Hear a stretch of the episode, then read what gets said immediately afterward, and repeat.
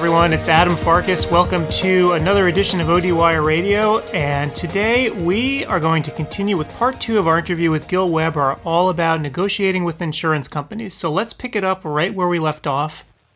You've mentioned the case now where you actually can go in and negotiate, but what if you hit the brick wall? What if you get to a place where you have a payer who won't even speak to you, where they say, we don't contract with optometrists for these services? What, what do you actually do in those cases? Yeah, and that's, that's a big problem. Um, if it's a situation where they say, we contract directly with VSP, you've got to go talk to them, the game's over. I mean, that is, it is what it is, and if you want to participate, you've got to go talk to VSP. Now, there may be exceptions. You may be able to get in, let's say, through a, a hospital system or through an IPA that has a contract that is not part of VSP. But if VSP or EyeMed or someone like that has an exclusive right to contract for optometry services or contract optometrists for medical eye care services, the deal is that's it. Now, if they're not there in the way and the plan just says, you know, we don't contract with optometrists for those services, then you need to look and say, okay, uh, hmm, this fight may be bigger than I can fight as an individual optometrist, but maybe my state can do something. And then you look at, for example, Kentucky or Texas, and you see what those states have done uh, with their optometric societies going through their legislators, legislatures, let's try that again, legislators and their legislatures to open up panel uh, opportunities to optometrists. And in those instances, those health plans did not willingly open up their panels. They only did it because the legislation uh, or legislative pressure forced them.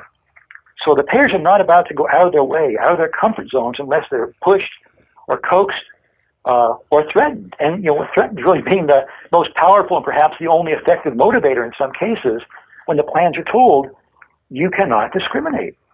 Now that may be any willing provider, it may be some uh, offshoot of any willing provider, but the state legislator, legislators, boy, I keep messing up that word.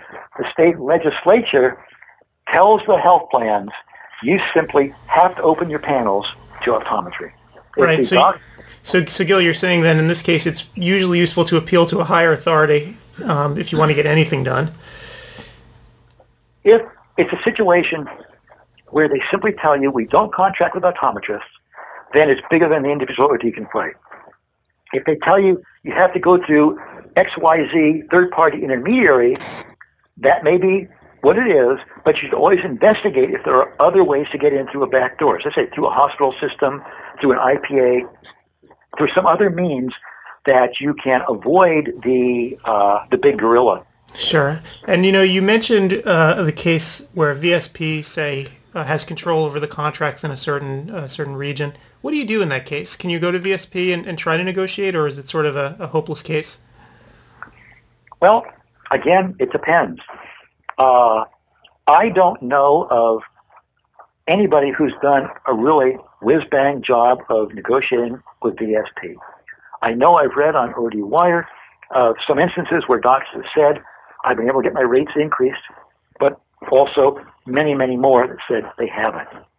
Now, I also know of examples with other third-party intermediaries where they have been able to negotiate significantly better contracts because that third-party intermediary perceived that that practice brought some value, perhaps some geographical coverage, perhaps some marketing advantage, but something that differentiated that practice from every other practice in the neighborhood or every other practice in the county if you can differentiate your practice and give that payer some reason to pay you more, you got a chance. Now, you have to think about it, let's say, from the payer's perspective. If you were the payer negotiating with you, you got to think, you know, why, why would I negotiate with me? What do I bring to this payer that's different? If you were the payer sitting there saying, why should I offer this, this doctor any more than we're already paying him or paying her? What do they bring me? What do they bring my plan that's different, that makes it worth, makes an incentive for us to offer him or her more money? If you cannot differentiate your practice, you cannot justify some reason that you deserve to be paid more, you got a real hard battle, probably an insurmountable problem to fight. Sure. Now, you, how about the, the new VSP, the warm and fuzzy VSP that wants optometry to love them? Do you think they'll be easier to negotiate with? Uh, no. uh, I, I, don't. I, I don't think the, the warm and fuzzy VSP exists. I, I think the warm. I think the warm and fuzzy VSP disappeared back sometime after 1955 when the, the group of optometrists in Oakland, California, formed the company and uh, I suspect that probably somewhere in the middle of the 1990s, um, when VSP took a decided change in their marketing and went from marketing substantially to employers, employer groups, and instead started going after health plans. And that actually really started when, end of the 80s, went to the early 90s. They really started going after the HMO and PPO business. I think the warm and fuzzy VSP went away. And then when EyeMed became a major player, a major competitor, and started eating some lunch from VSP, I think that was really the end of the warm and fuzzy. I think it just got down to the down and dirty dollars and cents. And uh, I don't see on this uh, on, on my crystal ball anyway uh, is very cloudy in seeing a warm and fuzzy VSP. Well, you know, Gil, you just mentioned something really interesting, the fact that there is EyeMed and that these two actually are fierce competitors of one another. Is there any way that a clinician can sort of use that to their advantage, the fact that there are two very fierce competitors going tooth and nail against each other in the market? Well, if you can bring something to VSP or something to EyeMed that they can't get otherwise, and you would tell, let's say, VSP or EyeMed, I will agree not to join the other if you will take me at a nice deal, perhaps that might be worked out. Um, if you're an optometric practice that provides you know 95 or 97 percent of your business is routine vision exams and eyeglasses, and maybe two or three percent is some medical eye care, I don't see that you're going to bring anything that they can't get from a, a plethora of other providers in your community. If you uh, have a specialty, let's say you are focused on pediatric eye care, and you're the only practice in, uh, say, a 30-mile radius that is specifically set up to deal with children that recognize that children are not small adults. Their faces are different, that they're, the way you refract them and, and the construction of your lanes are different. And you can offer that to one of them and you say, I won't give it to the other perhaps, again, you might be able to, uh, perhaps not. It depends on how they perceive the values they bring to them. Right.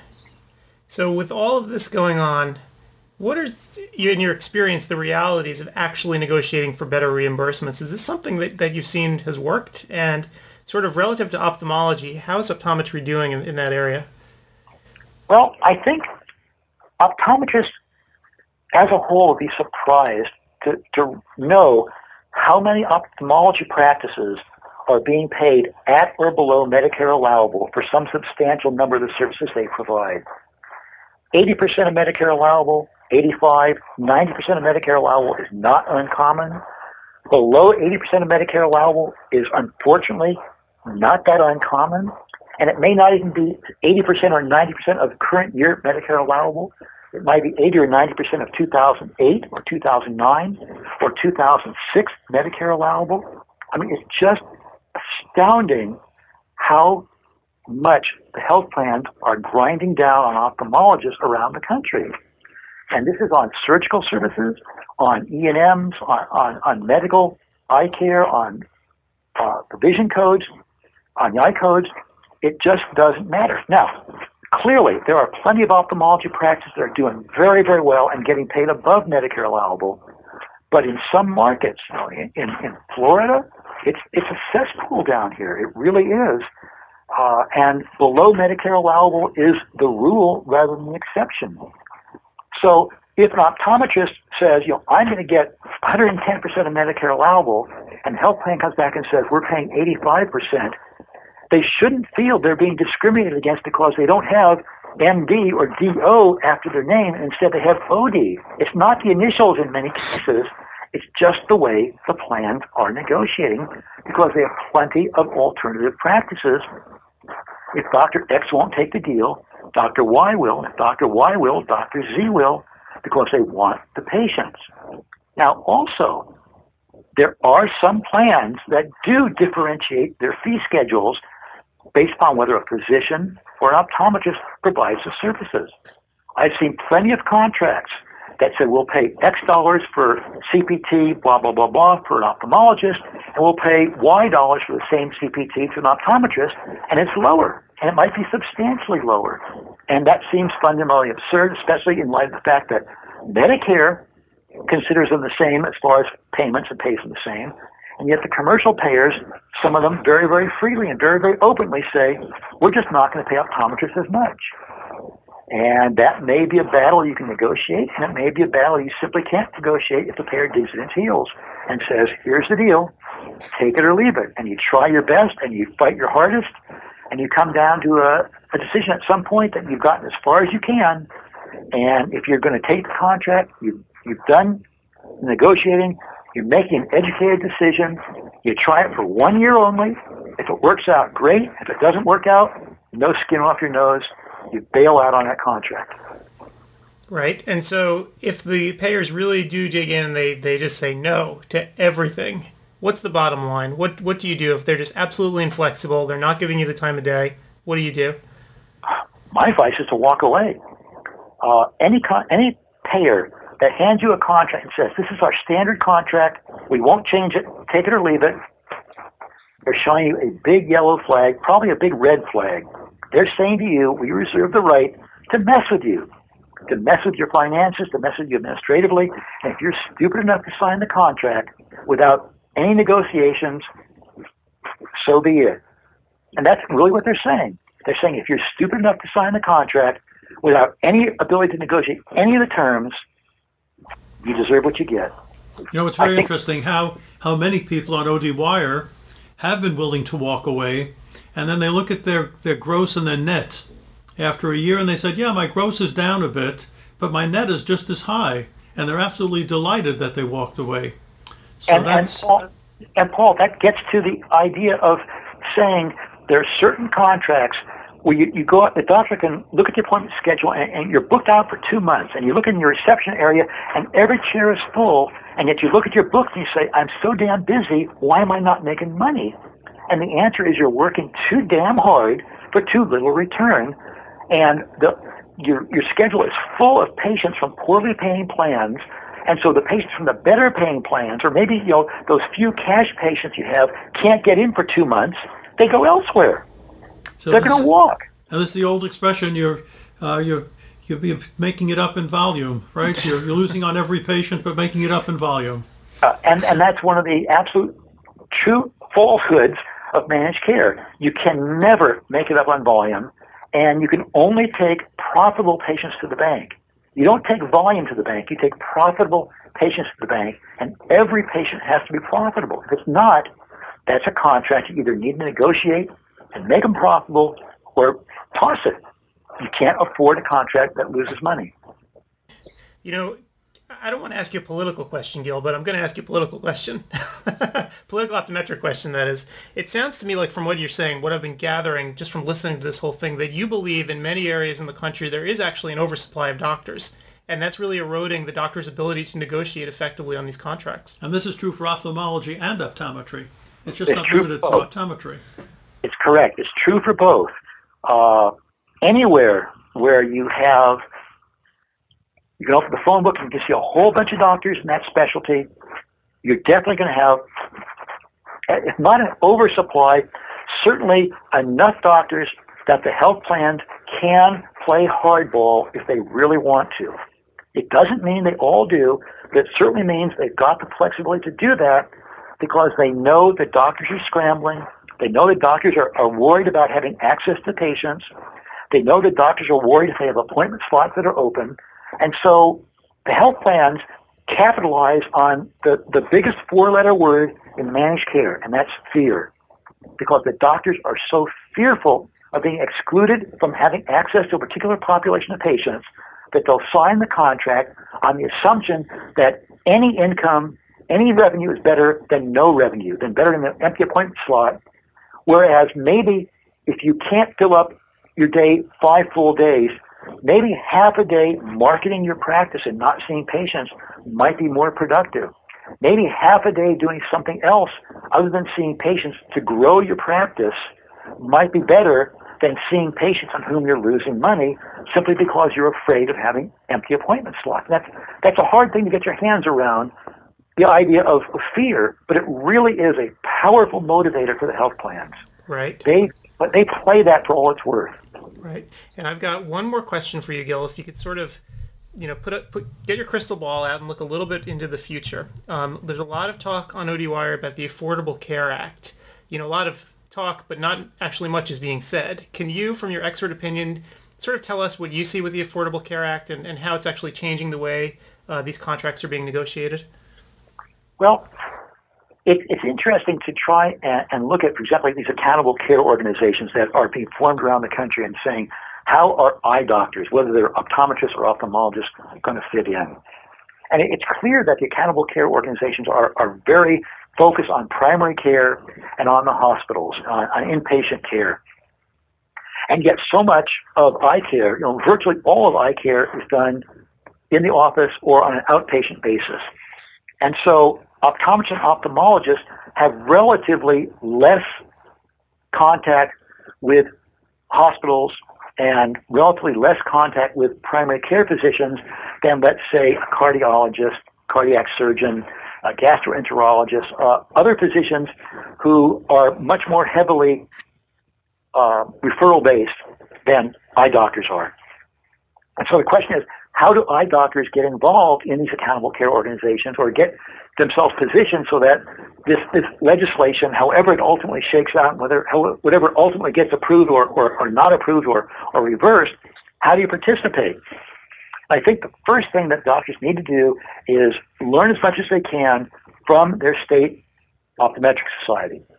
I know on the ophthalmology side, the state ophthalmology societies are pumping out tons of information for the ophthalmology community on accountable care organizations on these various uh, forms of uh, healthcare, you know, whether we call it Obamacare, whatever, but healthcare reform that may or may not be coming down the road, trying to position the ophthalmology community to understand how they can participate or how they can avoid problems, or how they can at least become involved in what's going on. And in some cases, for example, that's getting themselves involved with the hospital committees of various types who are putting together their structure for dealing with accountable care organizations basically saying we as ophthalmologists don't want our destiny determined by primary care physicians or determined by other specialists who know nothing about ophthalmology. Optometry, I think, needs to do basically the same sort of thing and say, how can we get involved with some of these organizations at the planning stage so that non-optometrists are not making the decisions controlling how optometry is going to be delivered, or where it can be delivered, or when it's going to be delivered, or does it need a referral, or does it not need a referral, and what within our scope of service can we provide if we are participants in this accountable care organization? Or if we're not, we're not participants, how do we still see patients? So I think your state optometric societies really need to be pushed to educate the community and to get as involved as they can at the early stages of getting optometry as a profession worked into these accountable care organizations or other entities that are participating in the, the law, however it ultimately shakes out. You know, Gil, you've created probably as many questions as you gave us answers. well, I, I, I, guess everything in man's theory, it depends. It's been an incredible hour with you. and uh, we can continue this conversation on OD Wire, and I'm sure it will be. Uh, you are available, I hope, uh, to answer more questions on, on the topic. Sure. Uh, so it was just a pleasure uh, having to spend this time with you. Great. Well, thanks so much, Gil. And uh, any parting words for for our community? Um, education is what you get when you read the fine print. Experience is what you get when you don't. That's a good thought. yeah. Well, thanks so or, much, or, Bill. And uh, and I, I, think that um, one thing that, that I hope that everyone got out of this is that you should not go into this process blind. At least that's what I got out of it. Well, I, what I got out of it is you better have someone holding your hand with those contracts. Don't well, do it alone. put, put it another way, I want to make sure that optometrists don't suffer from a very, very common affliction in the ophthalmic business, and that's mural dyslexia. It's the inability to read the writing on the wall. well, great. Well, Gil, thanks so much. Thanks so much, Gil. Okay. Bye-bye.